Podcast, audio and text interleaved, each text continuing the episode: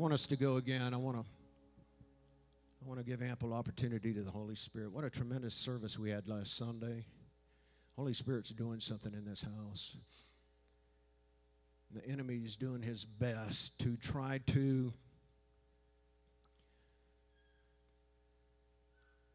rattle, I guess is the word that I feel, rattle people. You know, if he can just rattle you a little bit, if he can just rattle, distract you just a little bit, it's amazing what he can divert you from what God is doing.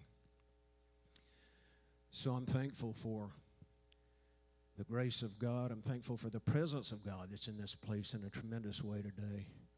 Tremendous outpouring. I really want to encourage folks about Tuesday night prayer. That is a integral part of what God is doing uh, at New Harvest Church. And I really want to open I want to open a door today to some people that say, "Man, I really don't know how to pray. I don't know how to stand in agreement. I really don't know how to vocally release things into the atmosphere, into my situation." Tuesday night prayer is not only an opportunity to do that, it's an opportunity to learn how to do that. Learn how to stand in the gap, learn how to pray, learn how to create an atmosphere in your own life. Amen. You don't have to go Monday through Saturday with no presence in your life. Every day, this is the day the Lord has made. I will rejoice and be glad in it. Amen. You don't have to go all week with no presence and show up on Sunday and get your tank filled up. I can wake up on Monday and learn how to generate an atmosphere in my life. And you learn how to do that in atmospheres where people know how to come into agreement, declare the Word of God, declare the things of God, declare what they hear in the Holy Spirit, and begin to create an atmosphere in their own life. I can get up on Monday and create a tremendous atmosphere in my life I have learned this the simple Lord's Prayer, Our Father, which art in heaven. As soon as I begin to say that, I create an avenue for God to invade my day. Give me this day my daily bread. We try to lump it all into a year. Lord, make 2021 a great year. No, if I can just get up today and get God in my day, 2021 will be a good year. If I can get God into my 365 days of 2021, how many believe that 2021 may have some challenges, but in the end, I'm going to go, God was faithful. I saw God do some tremendous things in my life. I saw the Holy Spirit move like I've never seen Him move. But it starts by just getting Him in my day. If I can get Him in my day, I can get Him in my week. If I can get Him in my week, I can get Him in my month. If I can get Him in my month, I can transform a year and I can declare at the end of the year, look what the Lord has done. No weapon formed against me has prospered this year. The devil tried his best, but I saw the power of the Holy Spirit at every turn stop the attack of the enemy and not only stop the attack, but use his efforts against me, use his strength against me to lift me up to another level so that I could declare and look back. I'm not where I was 2020. But the enemy and his attacks against me have become spiritual food for me to rise up and do something that I never thought was possible in my life. Hallelujah.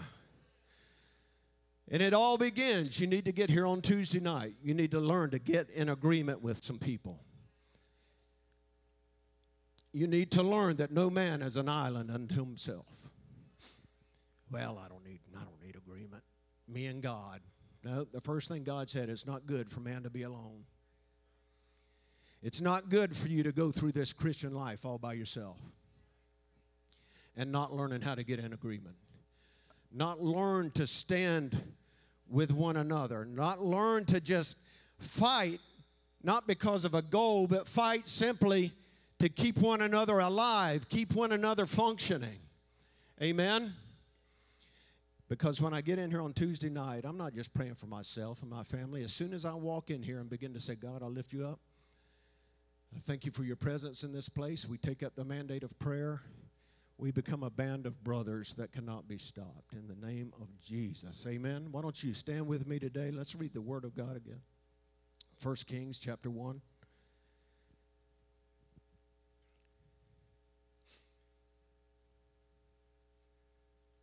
Going to follow in Pastor's footsteps.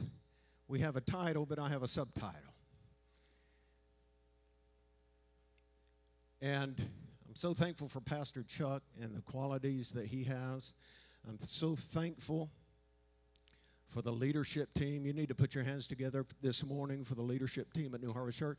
I don't think there's ever been a stronger, more united, more focused leadership team than the one right now. Amen. Well, how do you know that? How do you know that? Well, they all show up for Tuesday night prayer. Amen. I can remember the early days of New Harvest Church. We had early morning prayer. Amen. Early morning prayer. I remember one time we went to visit a church up in uh, Maryland. Bishop and I, I sang, and he preached, and uh, they didn't have early morning prayer. And we had been having early morning prayer probably, I think we got there about six and prayed from six to seven. Some great funny stories out of early morning prayer. And we began to pray. Well, that church didn't have early morning prayer, and Bishop decides to say, "Hey, let's have early morning prayer tomorrow." And when he found out they didn't have early morning prayer, and he said, well, "What time do you want to have early morning prayer?" And he said, "What about ten o'clock?" So he was taking uh, advantage of the fact that they had no early, early morning prayer culture in that church. But I'm telling you, that team that will pray together will make an impact. They'll stay focused. You'll be able to destroy the things that want to divide you and conquer you. So if you can learn to pray together, you'll learn to make an impact together in Jesus' name. First Kings, I'm going to begin, begin reading in verse number one. I'm going to go all the way back to verse one. Everybody got your Bible or your app or your, you need to have something. Verse 1 When King David was old and well advanced in years, he could not keep warm. He had reverse menopause.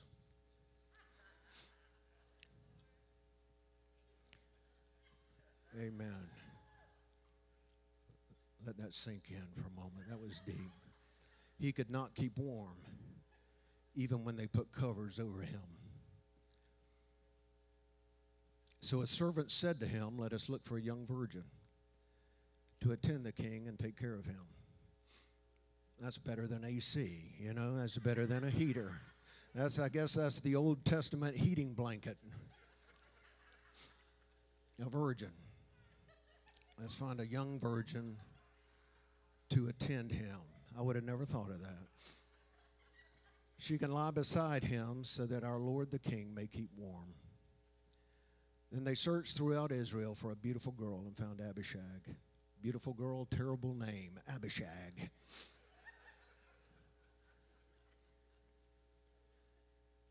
A Shunammite, I'm probably not pronouncing it, you know, that's Western pronunciations. A Shunammite, and brought her to the king. The girl was very beautiful. She took care of the king and waited on him. But the king had no intimate relationships with her. I could say something real funny right there, but I will not.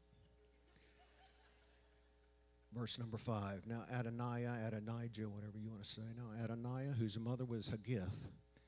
Man, terrible names. Haggith. Amen. Short for hag. That's where we get that from. Who's the old hag, you know? Now, Adonijah, whose mother, this is just full of stand up comedy stuff. Now, Adoniah, whose mother was Haggith, put himself forward and said, put himself forward and said, I will be king. So he got chariots and horses ready with 50 men to run ahead, uh, run ahead of him. In verse 6, his father had never interfered with him by asking, Why do you behave as you do? And he was very handsome and was born next after Absalom. Now, at this point, Absalom was already dead. Adoniah conferred with Joab, son of Zeruiah. Now, Joab was the commander of the army. Somebody say the military. Adoniah conferred with the military and with Abiathar the priest, the priesthood. And they gave them gave him their support. But Zadok the priest, Benaniah, Benaiah, I'm sorry, son of Jehoiada, Nathan the prophet, Shimei and Ray. Some of that translates and friends. And David's special guard did not join Adoniah. And Adoniah then sacrificed sheep, cattle, and fattened calves at the stone of Zoheleth near Enrogel. Invited all his brothers, the king's sons, and all the men of Judah who were royal officials, but he did not invite Nathan the prophet. If you're going to plan an overthrow, you better get a prophetic word. Let me say that again. If you're going to do anything for God, you better have a prophetic word. But Nathan the prophet, or Benaiah, or the special guard, or his brother Solomon. Then Nathan asked Bathsheba, Solomon's mother, Have you not heard that Adoniah, the son of Haggith, has become king without our Lord David's knowing it? Now then, let me advise you how you can save your own life and the life of your son Solomon. Go into King David and say to him, My lord the king, did you not swear to me, your servant? Surely Solomon your son shall be king after me, and he will sit on my throne. Why then has Adoniah become king? While you are still there talking to the king, I will come in and confirm what you have said. I want us to look back at verse number six. His father had never interfered with him, talking about Adoniah. David had never interfered with Adoniah by asking, Why do you behave as you do? I'm preaching out of Adoniah. Why does Adoniah reign? But my subtitle is this MIA Fathers. David never interfered with Adoniah. Why are you doing this? And I believe this is an important series of messages that Bishop uh, that Pastor Chuck has started because I believe it speaks to the very political upheaval in our nation today. And I'm not talking about Joe Biden or Donald Trump. I'm talking about the political upheaval that is apparent in our nation today. Can I get an amen? Because I believe this political upheaval is directly tied to family upheaval. The first government in the earth was the family. Was a mom, was a dad, was a son, and a daughter. When you begin to tear down the family, you'll tear down a nation. When you begin to destroy the family government, the nation's government is next. I want to speak to MIA fathers today. The answer for this nation is not in Washington. The answer for this nation is men, fathers, who will rise up and declare once again that I have a mandate as a father, as a man, to stand in the gap not only for my nation, but for my family, for my sons and my daughters. I hear the echoing declaration of Nehemiah build the wall and when you're discouraged, remember your wives, remember your children, and fight.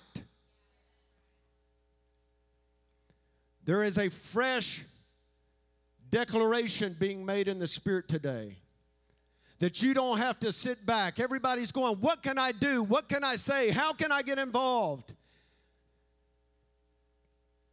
We need men to rise up, fathers to rise up. Now, ladies, this does not you know, don't go, not preaching to me today. You're just as much involved in this. Sons and daughters today go, woo, I'm glad I ain't got no kids today.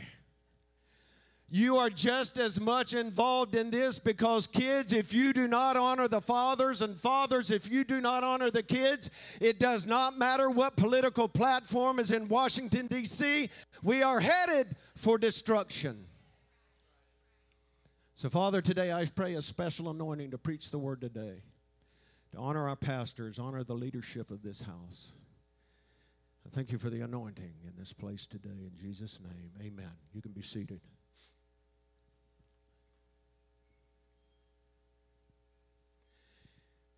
MIA fathers. And when I used that verse 6 today about, you know, I'd been, because Pastor Chuck's been preaching out of it, you know, it just begins to stir things up. But our different giftings begin to be released, and I begin to see things in it because of my gifting. And I looked at verse 6 and I said, Why does Adoniah reign? Because of verse 6. His father never got in his face and said, Hey, Adoniah, what are you doing? Nobody ever told you you were going to be king. I don't care how good looking you are. I don't care how appealing you are. I don't care how next in line you are. You do not have a prophetic word that says you will be the king.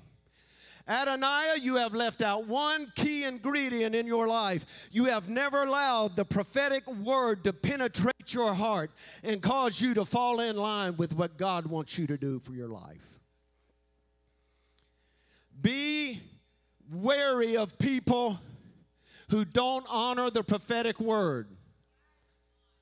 Wow. And I know there's a lot of prophetic words out there right now about government up. It doesn't really matter what prophets are saying about the, the, the upheaval in our nation if it's not directly tied with the ability to speak to fathers and say, hey, yes, there's political upheaval, and I believe this person, by the word of God, is going to be president, or this one is. Doesn't really matter how all that plays out. What matters uh, playing out is what is the prophet saying to you?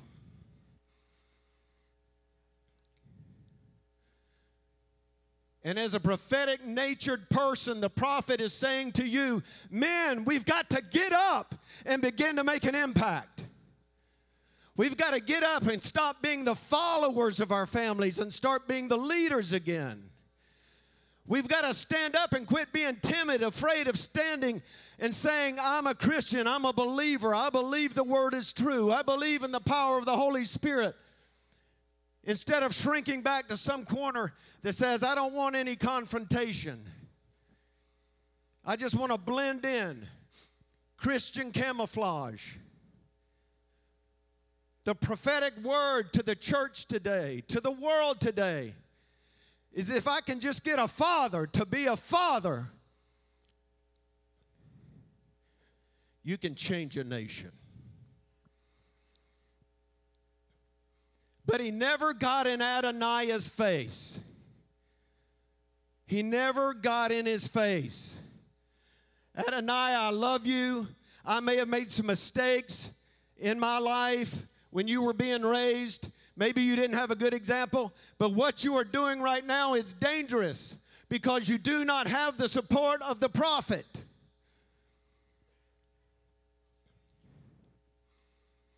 You don't have the support of the prophet, and you need to be wary. This is worth saying again. You need to be wary of people that do not honor the prophetic word, not only in their life, but in a church, over a region. It's the prophetic word that keeps us from foolishness. It's the prophetic word that keeps us from putting ourselves forward. It's the prophetic word that keeps us in line with what God is doing in our nation and around the world. What is the prophet saying? And let me say this you need to be careful of how many prophetic channels you have coming into your life. Nathan the prophet You need to be careful how many people speak into your life. You better key in and find that person that God says they are it. I'll never forget the Sunday morning that I gave my life to Christ. I had a spiritual experience growing up enough to know the Spirit of the Lord and the voice of the Lord.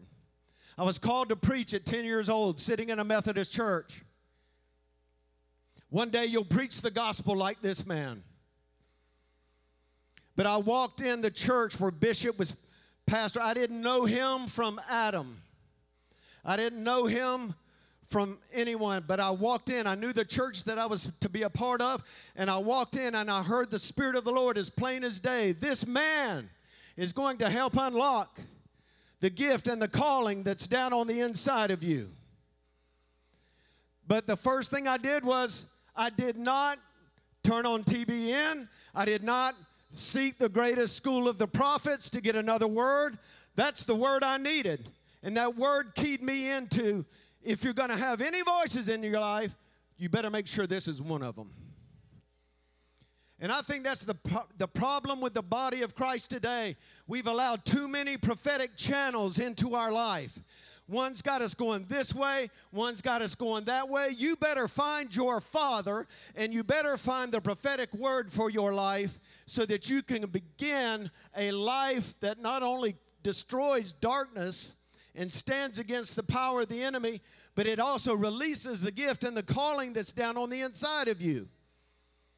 Heaven forbid you're at the same place spiritually at the end of this year as you are right now. If you are, it's not God's fault. Amen. You need to find one prophetic source into your life and grab a hold of it with everything you've got. Hallelujah. But we just make them a company of prophets in our life. The most successful people in the Word of God had one prophet. When David failed with Bathsheba, he only had one guy come to him. And gave David this beautiful, eloquent speech. David, there was this guy raising a, and his family had this one lamb, and it was precious to him, and they raised it up. And it literally slept with them, ate with them. It was another one of their kids. Beautiful story. But then there's this rich man who had many sheep, many sheep in his possession. And when it came time to sacrifice, he went to the family that had one sheep. And he took that one dear, precious sheep that they had poured their lives into. He took it from that poor family and he sacrificed it and he took it. And David said, Where is that man? Where is that family that would do such a terrible thing? And Nathan said, You are that man. You are that man because you sit with a house full of women, a house full of wives, but yet you went out and you killed the man of a woman that you lusted after. You are that man. And David didn't turn around. I don't like that prophetic word. Let me go find another one. But David fell on his face and he cried out to God, I am that man. And I think that's the one thing that kept David through all of his ups and downs, his successes and failures. He cherished the Word of God even when it hurt. Hallelujah. How many cherish the tough words as much as you do the blessing words? You better watch how many prophets you better know the prophets. If you if you hear some person off a of TV that you don't know and they would not know you, you don't need to be listening to them. I don't care how many books. Let me say that again. I think I'm speaking to the heart of the body of Christ. If you don't know that person and they would not know you, if you walked into a room, you don't need to be listening to them. You better be listening to the prophets that live and breathe with you that walk through you through your crap, through your mistakes.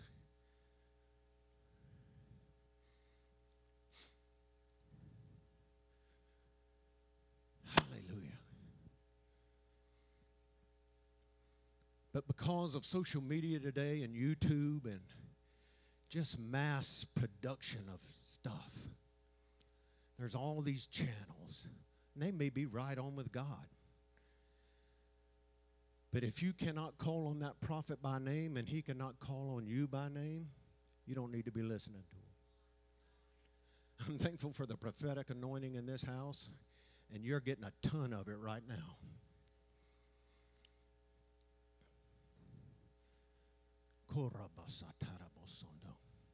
See, some of you right now, if it was me or Pastor Chuck, you're listening to what's coming from this pulpit, but at the same time, you're spiritually tuned in to another source and you wonder why you're so divided, fragmented.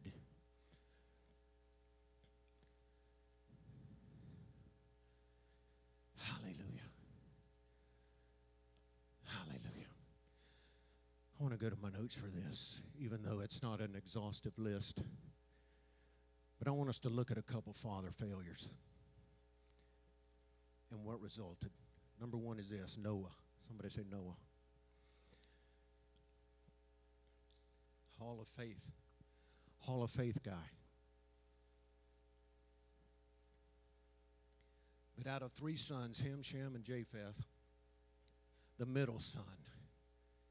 How many have problems? How many have more than two children? You got three at least. Man, that middle child, that middle child is a mess, aren't they? No, I'm just teasing. I'm just playing. Destiny is our middle girl. She always played that. We have four. We have an even number. If you have an even number, you can't have a middle child. So, all you parent wannabes out there have two, have four, have six, even numbers. Amen. Don't stop at an odd number. You'll have a ham and a turkey. But Noah and Ham, what was the result of Noah and Ham? When Ham walked in on Noah after he had built the ark, having a little party, had a little too much to drink, went in his tent and got naked. I don't know, maybe it was a thing back then. Went into his tent, got naked, and passed out. Come on, let's read the Bible like it says. Went into his tent, passed out. Ham walks in to say, Dad, awesome job. Sees his dad there, passed out naked. Instead of walking out and just going, Wow, that's an image I can never get out of my head. Instead, he walks out and said, Do you know what? Our dad, who did just a tremendous thing by building this ark and saving us, is in there drunk and naked and passed out. Can you believe that? And Shem and Japheth, instead of going in and exposing their father, put a blanket over their shoulders, walked in back backwards, and covered their father's nakedness. But Ham, a father and son breakdown, gave us Canaan now, I don't have time today. This would be a teaching series for a long time, but Canaan ended up being a problem. Nothing good comes out of a father child breakdown. Number two, Abraham and Ishmael.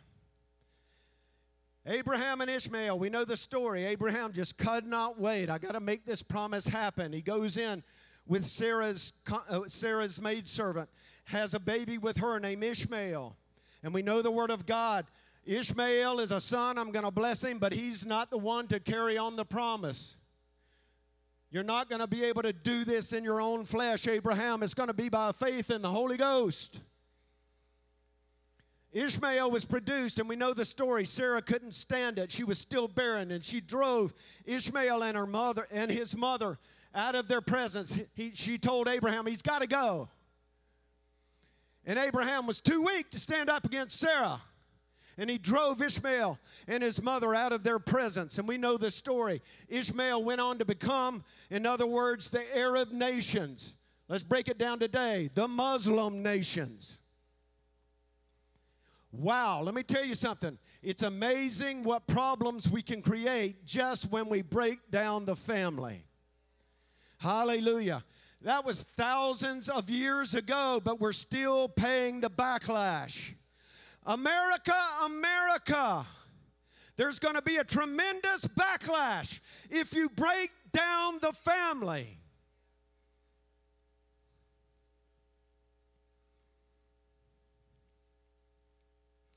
When there's a family breakdown, there's a backlash that you'll never be able to outpray.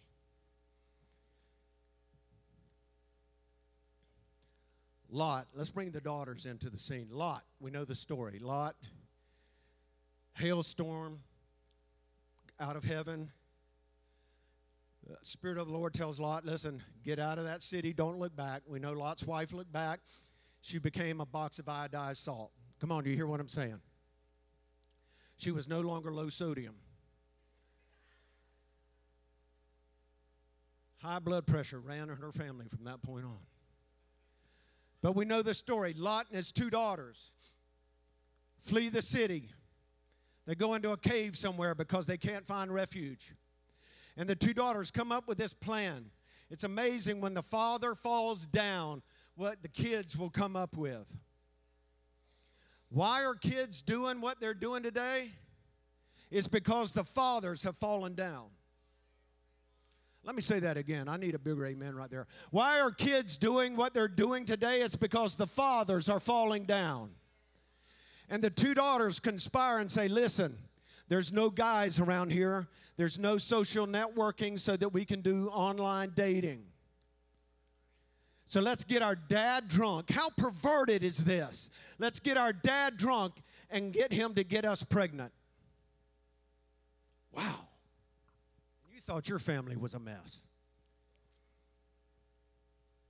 Let's get our dad drunk, go in and have intercourse with him, get pregnant by him, so that we can have children and continue the offspring.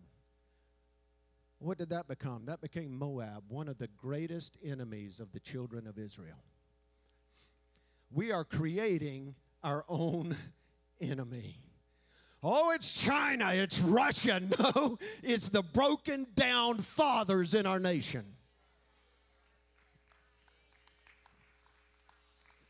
We are making our own enemies.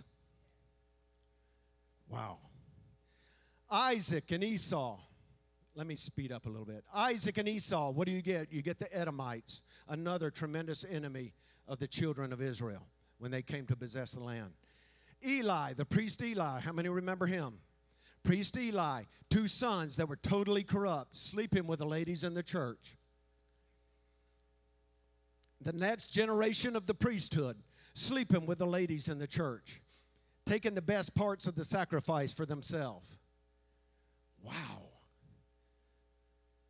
This is a great, I don't, I'm surprised Jerry Springer never went to the Word of God. I mean, it's just full. Sleeping with the ladies in the church, taking the best sacrifices. What was the result? Without me reading a lot of scripture, the result was the presence of the Lord was lost out of Israel. God said, I can't put up with that. Dad, I can't put up with you allowing your sons because it explicitly says Eli never confronted his sons.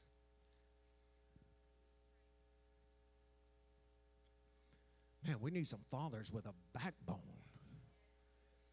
Weak kneed dads. We got to stop being weak kneed dads. We got to stop sticking our head in the sand and saying, well, me being a dad and a father is really not all that important.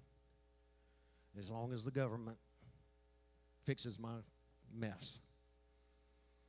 Hallelujah. We're creating our own enemies. Look at somebody and say, I'm creating my own enemies. Let me go with this one David. David, the dad we're talking about today. David's line. Right now, we're starting between David and Solomon the line of kings that will reign in Judah let me give you a little history. First king was Saul. We know that. He was over both all of Israel. There was no divided kingdom yet. And we know the only transfer of power right there because David was not his son. He was spiritually, but biologically, he was not Saul's son. It should have gone to Jonathan, but Jonathan and Saul both were killed. And God and the people of Israel raised up David. David became king. The kingdom was still united. There was no northern and southern division. Stay with me, don't sleep on this. The kingdom still united, and all of a sudden there begins to be a little bit of upheaval. Adonijah raises up, and we know that Adonijah does not become king, Solomon does. Still a united kingdom, but now we've started the line of David. And we know that Jesus was in that line and he fulfilled all the way.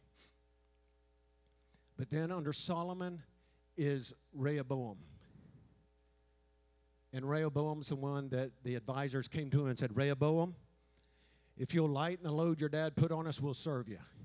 But Rehoboam did not listen to the voice of wisdom or the prophetic voice, he listened to his buddies. Sometimes your friends will mess you up if they're not spiritually motivated. You need some friends that tell you the prophetic truth before they tell you the truth. Hallelujah. But then his buddy said, Tell him this Your dad whipped us with uh, whips, but we're going to whip you with scorpions. I mean, we're going to make it. You know, my dad's waist was the size of my little finger, but I'm fixing to. You're fixing to. I'm fixing to bear down on you with a power that far exceeds my dad's. What happens? The nation rebels against him. You get the other tribes, and all you get is Judah and Benjamin left over in the southern tribe. But that begins David's line, and there's 20 or 21 kings in that line. Here's a good number for you. Some sources say you can read your Bible. One says he did evil in the eyes of the Lord. Some, but sources narrow it all down out of about 20, 21 kings, five were good. Now, David's line's interesting. The northern kingdom went from this guy and that guy killed him and he became king. It was not a family transition. But David's line, the southern kingdom was a family. It was father, son, father, son, father, son. And it's amazing that we could hardly put together three good years of good, good, good. So, somewhere in the whole flow of those 21, 20, 21 kings, there was always the influence of upheaval, of distortion, of perversion trying to come in. So you get a beautiful picture, and David's fixing to kick it off right here. You get a beautiful picture of what happens when fathers don't get in the face of their son and say, What are you doing? I mean, you would have great kings, and this is just, this is not the chrono- chronological line, but you would have a great king like a Josiah rise up. Ah, oh, man, this is it. Man, he restored everything. He restored Passover, the Word of God. That's why so many people name their kid Josiah. I have a son in law named Josiah. It's just, he was a great king. And right after that, you get a kid raised up named Manasseh. I mean, talk about black and white, good and bad. Hallelujah. Where are the fathers getting in the face of the next generation and saying, What are you doing? You're squandering your life. This is not what God has planned for you. Why didn't David confront Adonijah? Number one could be this this is all speculation. But based on David's life, I believe it could be true. Number one is this could be out of his own sin. Who am I to confront my son? I'm just an old mess. You may be a mess, but buddy, now you're a father. So you better get out of your pity party and be a dad. Be a messed up dad. But be one that loves your kids enough to say, hey, I've made some mistakes, so I am getting in your face to keep you from making the same mistakes. Hallelujah. Need some help out of the ladies. Number two is this pursuing his own success. Dads, you can get so tied up in pursuing your own success that you forget about little opportunities to get in their face and say, No, no, no. That's not what that behavior there is not in line with the prophetic word over my life on how my family's going to go. The prophetic word over David was, You shall never fail to have some of your seed on the throne. No, no, no, son. No, no, no, daughter. That's going to take you away from the prophetic word that's over this house. But it's interesting when David had married Haggith, the hag, and gave birth to Adonijah, he was not yet king over all of Israel. So, a couple of things. He's running for his life from Saul still. How many believe that would tie you up? Oh, I've got to keep myself alive. But all the while, we've got children that need some correction. Oh, I've got to, I've got to get my 401k built up because at 65, I'm going to retire and fish and hunt. All the while, we're neglecting our children. Oh, they'll be all right. I'm I, take them to church every Sunday. Whoo! Come on. We're talking about King David here, the one who was the apple of God's eye, who knew how to create an atmosphere. He flunked at fatherhood. I don't care how much you glow in the dark, If you don't get in your son and your daughter's face, they will go to hell. They will miss God. They'll make a mockery out of the gospel that you believe. Hallelujah. Man, I got to become king. I got a prophetic word. I got to make it happen. Yeah, but David, man, here's a young child right here that needs some correction. Ain't got time for that. Just got to believe the grace of God over his life. Well, David, you are the grace of God over his life. Chasing our own success. Folks, I'm telling you, you know, we put a, uh, said goodbye to a tremendous woman of God. Man, in, in the end, it's over. What are we leaving behind? Man, your job's going to forget about you in a couple years. There's going to be an old dusty picture of you on the wall. Mark Murphy, 30 year employee, 40 year employee. It's going to get dusty. It's not going to match the decor of the office anymore. They're going to take it down and slide it in a drawer. But your children are going to be establishing a legacy after you're put in the ground. Your job is not going to bust a sweat finding somebody to fill your position. Oh man, I got to go to work. I got to work hard. They can't do it without me. Yes, they can. They did it before you were there. They will do it after you are there. Oh, the nation's going to fall apart. Donald Trump's not the president. Whether he was president for four more years, we switch him out. Every eight years, look at somebody and say, We switch them out. We switch them out and we just keep on rolling. We keep on cooking. We keep on trucking. We keep on keeping on. Here's a hard hitter. We put the father of this house in the earth. We will this week. He's in the presence of God. The real him is in the presence of God today. I can see him up there now. You know?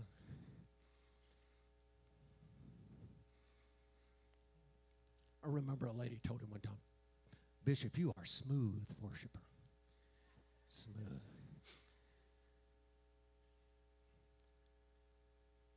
And we could say, oh boy, we're really taking a step back now probably one of the greatest prophetic voices, preaching voices, fathers. Man, if there was ever a spiritual father.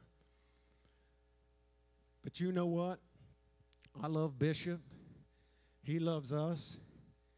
And the thing, first thing he would tell us is, I am now, I know Pastor Chuck sent this to a lot of people. I am now in the great cloud of witnesses, and you better get up off your spiritual rear end and begin to do what I taught you to do you better begin to live up to the legacy that I poured into your life.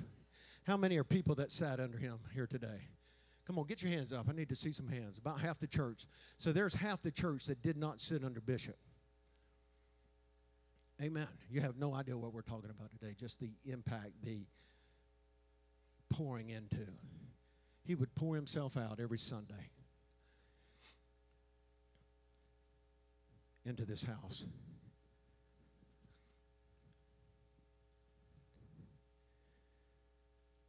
But there's coming a an opportunity. And we cannot be caught up. Hunting for success. I love success just as much as anybody. I don't want to fail. I don't think anybody in this place is today. How are you doing? I don't think anybody's in this place, man. I want to fail. I don't really want to be a failure. We're going to be a success. We just got to find the ingredients. And somebody's got to start crying out for the family. But pursuing his own success. Number three is this. Could have been because he had a bad example as a father.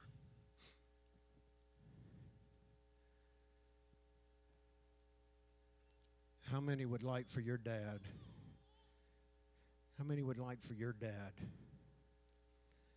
to invite all your brothers to the party but leave you out? I mean, that's, I mean, I'm not going to go to the book of Samuel to show, show the story, but God calls Samuel to go anoint David. And he goes to Jesse's house. it's interesting. Goes to Jesse's house and says, Listen, I'm going to have dinner with you tonight. Get all your sons there. Somebody say all. Yeah, that's pretty plain, isn't it? Get all your sons there, and I'm going to have dinner with you.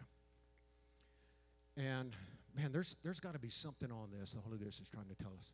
So they're all there. They had dinner. Dessert's over. Servants come and clean things up. All right, man, I've got some news. I'm here to anoint the king. Now have all your sons, all your sons pass in front of me. And the first one is Eliab or whatever. Probably some crazy name. Can't remember the first some. Anyway, I remember this about him. He was tall and good looking. So it'd be like me walking in. I got the tall part. Thinning hair, he was tall and good looking. He was grayish on top with a streak of skin down the top of his head. But he was tall and good looking. He was Hollywood material. George Clooney.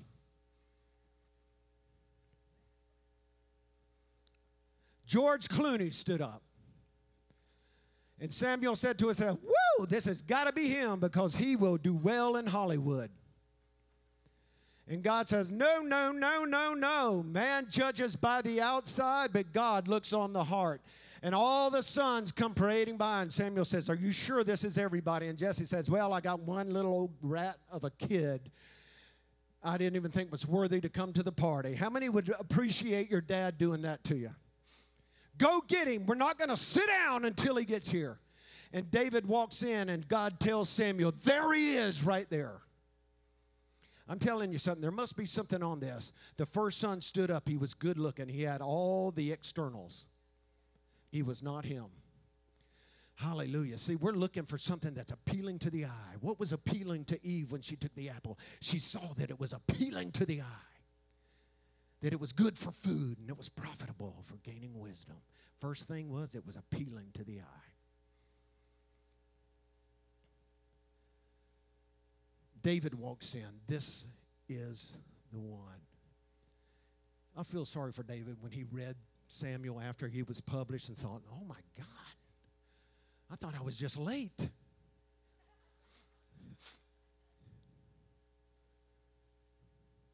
I didn't realize that my dad didn't even respect me enough to let me be part of the party. So, number one, maybe it was because of his own sin. He was a murderer. He was a liar. He was a mess. Amen? Maybe it was. Maybe it was bad fathering. All of us can probably. How many have a father? Should be everybody. Some of you don't. Miguel Audia, some of your kids don't have fathers. They didn't. Where'd they come from? Isaac does not have a father. Hallelujah. Who are you, kid? Where you come from?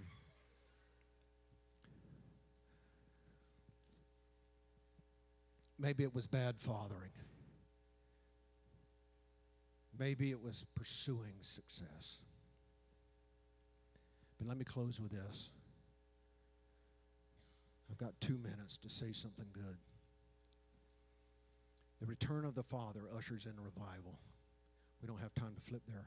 Malachi 4 the last book before the New Testament. God says there's going to be a massive outpouring of my presence, and it's going to begin with this. You're going to know there's going to be a massive outpouring when this begins to happen. I'm going to turn the hearts of the fathers to the children, and the hearts of the children to their fathers. the hearts of the fathers to the children and children to the fathers. I'm all part of being, you know, involved in politics in our nation. But the first politics you better get straight are your responsibility to your children. Here's a word for the children. The first politics you better get straight in your life is your devotion to your parents honor your father and mother that it may go well with you and you may have long life. That wasn't just, I need, I need 10. Here's one honor your father and mother. I don't care what they've done. If you're born again, you've got the love of a father that far exceeds what a natural father could ever do to you. Whew. Number two is this. Two references. You can write them down. Joel 2, 29. I'm sorry, 28. And we get Peter saying it again in Acts 2, 17. Here it is. Peter stands up. Joel the prophet, doesn't really matter who's saying it in the last days, I'm going to pour out my spirit on all flesh. Somebody say, all flesh. But then he begins to get specific. Here's what he says Your sons and your daughters will prophesy. So, who's he talking to? Your sons and your daughters will prophesy. He's speaking to fathers. Hallelujah. I'm telling you, in this next Holy Ghost renewal, revival, onslaught of the Holy Ghost, whatever you want to call it, one of the greatest things you're going to begin to see are sons and daughters prophesying. And sons and daughters can only prophesy when they've built proper relations and they have a proper relationship with their father.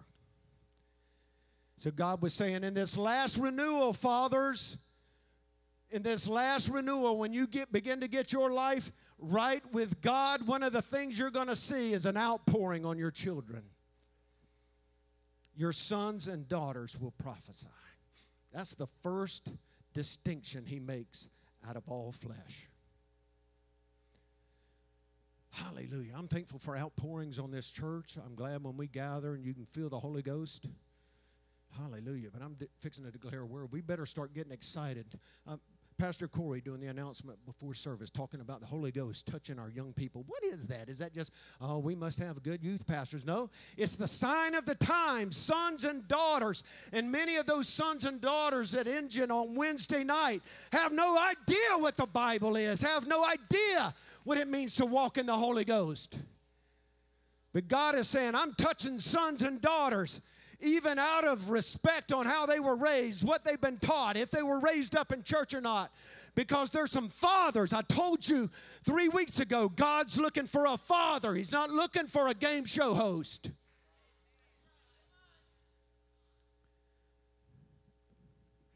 Your sons and your daughters will prophesy and they'll only release a prophetic word once the fathers begin to take place take their place in the body of Christ.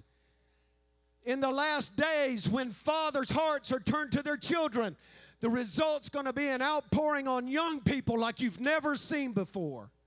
How many have young people today that are not, not serving the Lord? They know the Lord. They hopefully they'll go to heaven when they die. You've got, you know, you're just fingers crossed, toes crossed. But I'm telling you, if you've got children today that are lost, that are prodigal, that are not living up to the prophetic word over your life.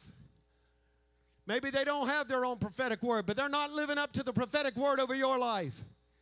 You need to rise up and say, God, you know what? I missed opportunities to shape them. I, I was seeking success. I was caught up and tangled in my own sin to confront them when I needed to confront them. But you know what? I'm born again. I'm refathered today. My father concept has been restored. Now pour out your Holy Ghost on my kids. Hallelujah. Pour out the Holy Ghost on our sons and daughters today. Pour out because I realize the return of the Father ushers in revival. Let me finish with this one. John 3:16. For the Father God, the Father of all, so loved the world that he gave his, he didn't give his gardener, he didn't give his accountant, he gave his son. What did he do? He said, I'm going to give the earth the most important thing that it needs. It needs to see a father and a son correctly joined and moving together.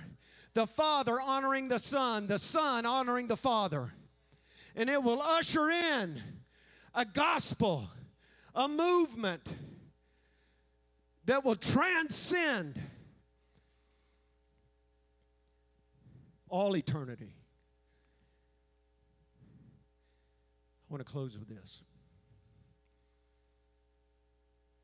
If God, loving the world so much, gave us Jesus, if the Father, loving us so much, gave us Jesus, what happens when fathers love God with total abandon? Whew. Hallelujah. See, I'm telling you, we have bought into Hollywood's perception of a man of God. He's got to be tall, good looking, fit into skinny jeans, perfect teeth, not say anything offensive. Whew. Lead from behind, you know, kind of thing. Not too dogmatic, just pleasing to everybody. Just everybody. Whoo, yeah. Mm. I don't even agree with that guy, but wow, look at him. Hollywood, mainstream media, the world system has totally perverted what it means to be a man that loves God. Oh, you don't, you don't dare lift your hands. Oh, you don't dare lift your hands. You don't dare walk up front and just begin to cry out to God. You don't dare go to Tuesday night prayer because you, you don't need prayer, man. You're, you're a man, for God's sake. You don't need to humble yourself. You're, you're a man. You're, you're tall. You're strong. You're good looking. You got a job.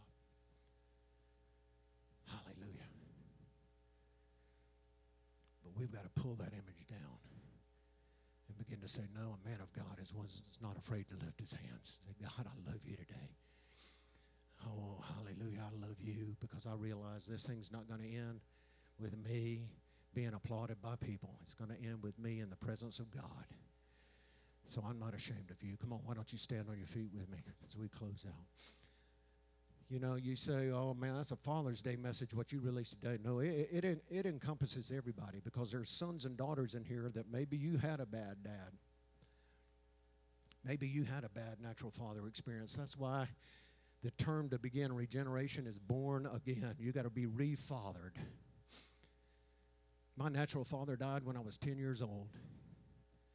There, there's not a worse age to lose a parent. I don't care if they're Christian or not. My dad was not a Christian. He gave his life to the Lord on his deathbed.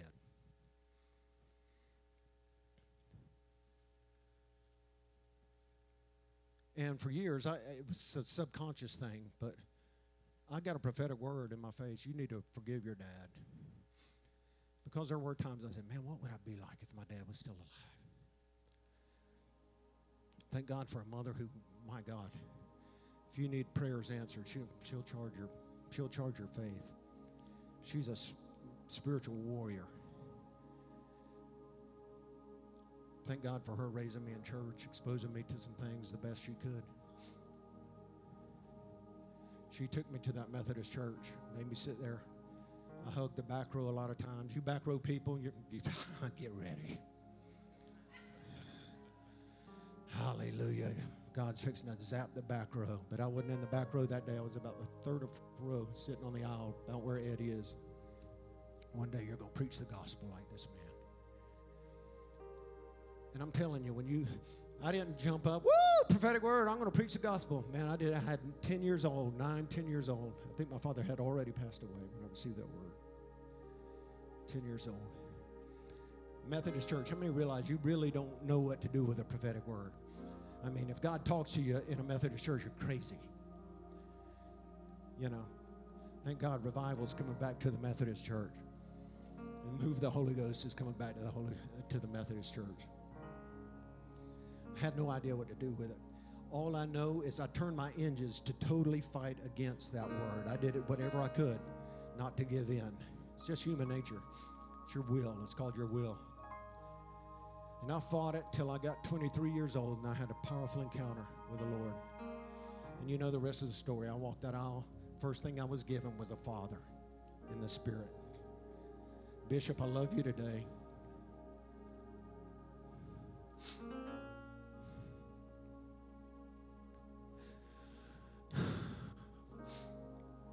Can remember he used to just me and him. He'd say, "Man, come come to my office. Let's read the word together." Now remember when I was making a decision to go to Bible college and you know, Pastor Kathy was a real boisterous one. They knew it wasn't the will of God for my life. Pastor Kathy, when I finally said I'm not to go, I, I believe God's just going to raise me up in this house as a son. I'm going to get everything I need right here. I can remember Pastor Kathy looking at Bishop. See, I told you, you should have told him that years, uh, months ago. But he loved me enough to just let me hear the voice of the Lord for myself. So I love you today, Bishop. I hope I honored you today as I preached. But there's a call for fathers. We are releasing one of the greatest spiritual fathers this week. And I hear the Holy Ghost saying, Father, to rise up.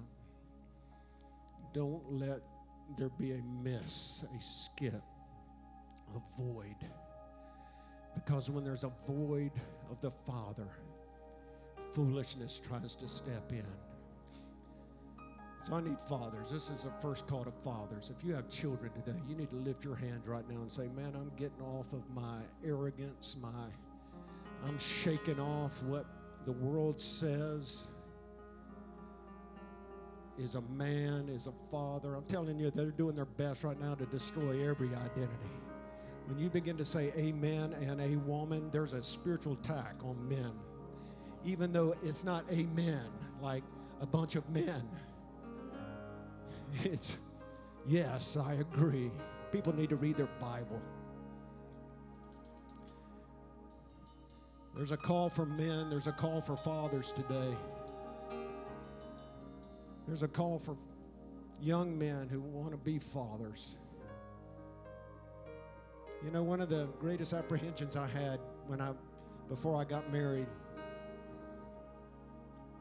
was I didn't have a great example. I didn't have a natural great example of a father, and I didn't. But I'm thankful that I got saved and born again before I got married, and because I, I received such great examples of fathers throughout the church. So it helped break down that fear and that apprehension to be a dad.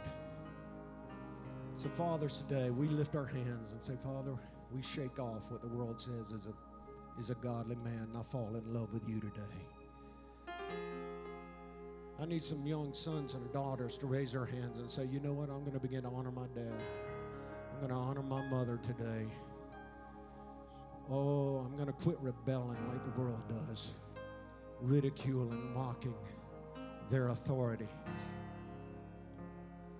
Father, we need a move in our nation. We need a move and there's a call coming out to fathers, and I thank you for that today. Oh, fathers, fathers, fathers. As soon as I heard the news that Bishop had passed away,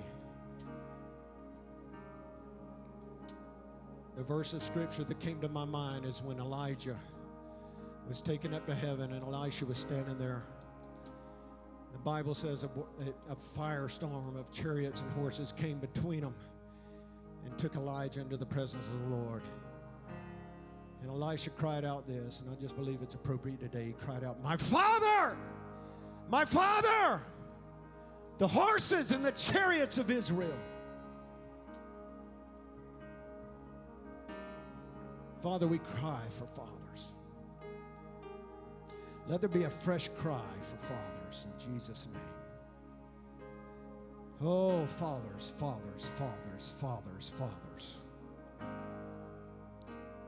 Oh, hallelujah. We're either making our own enemies or we're making our own victories. Thank you for that today. In Jesus' name. And everybody said, Amen.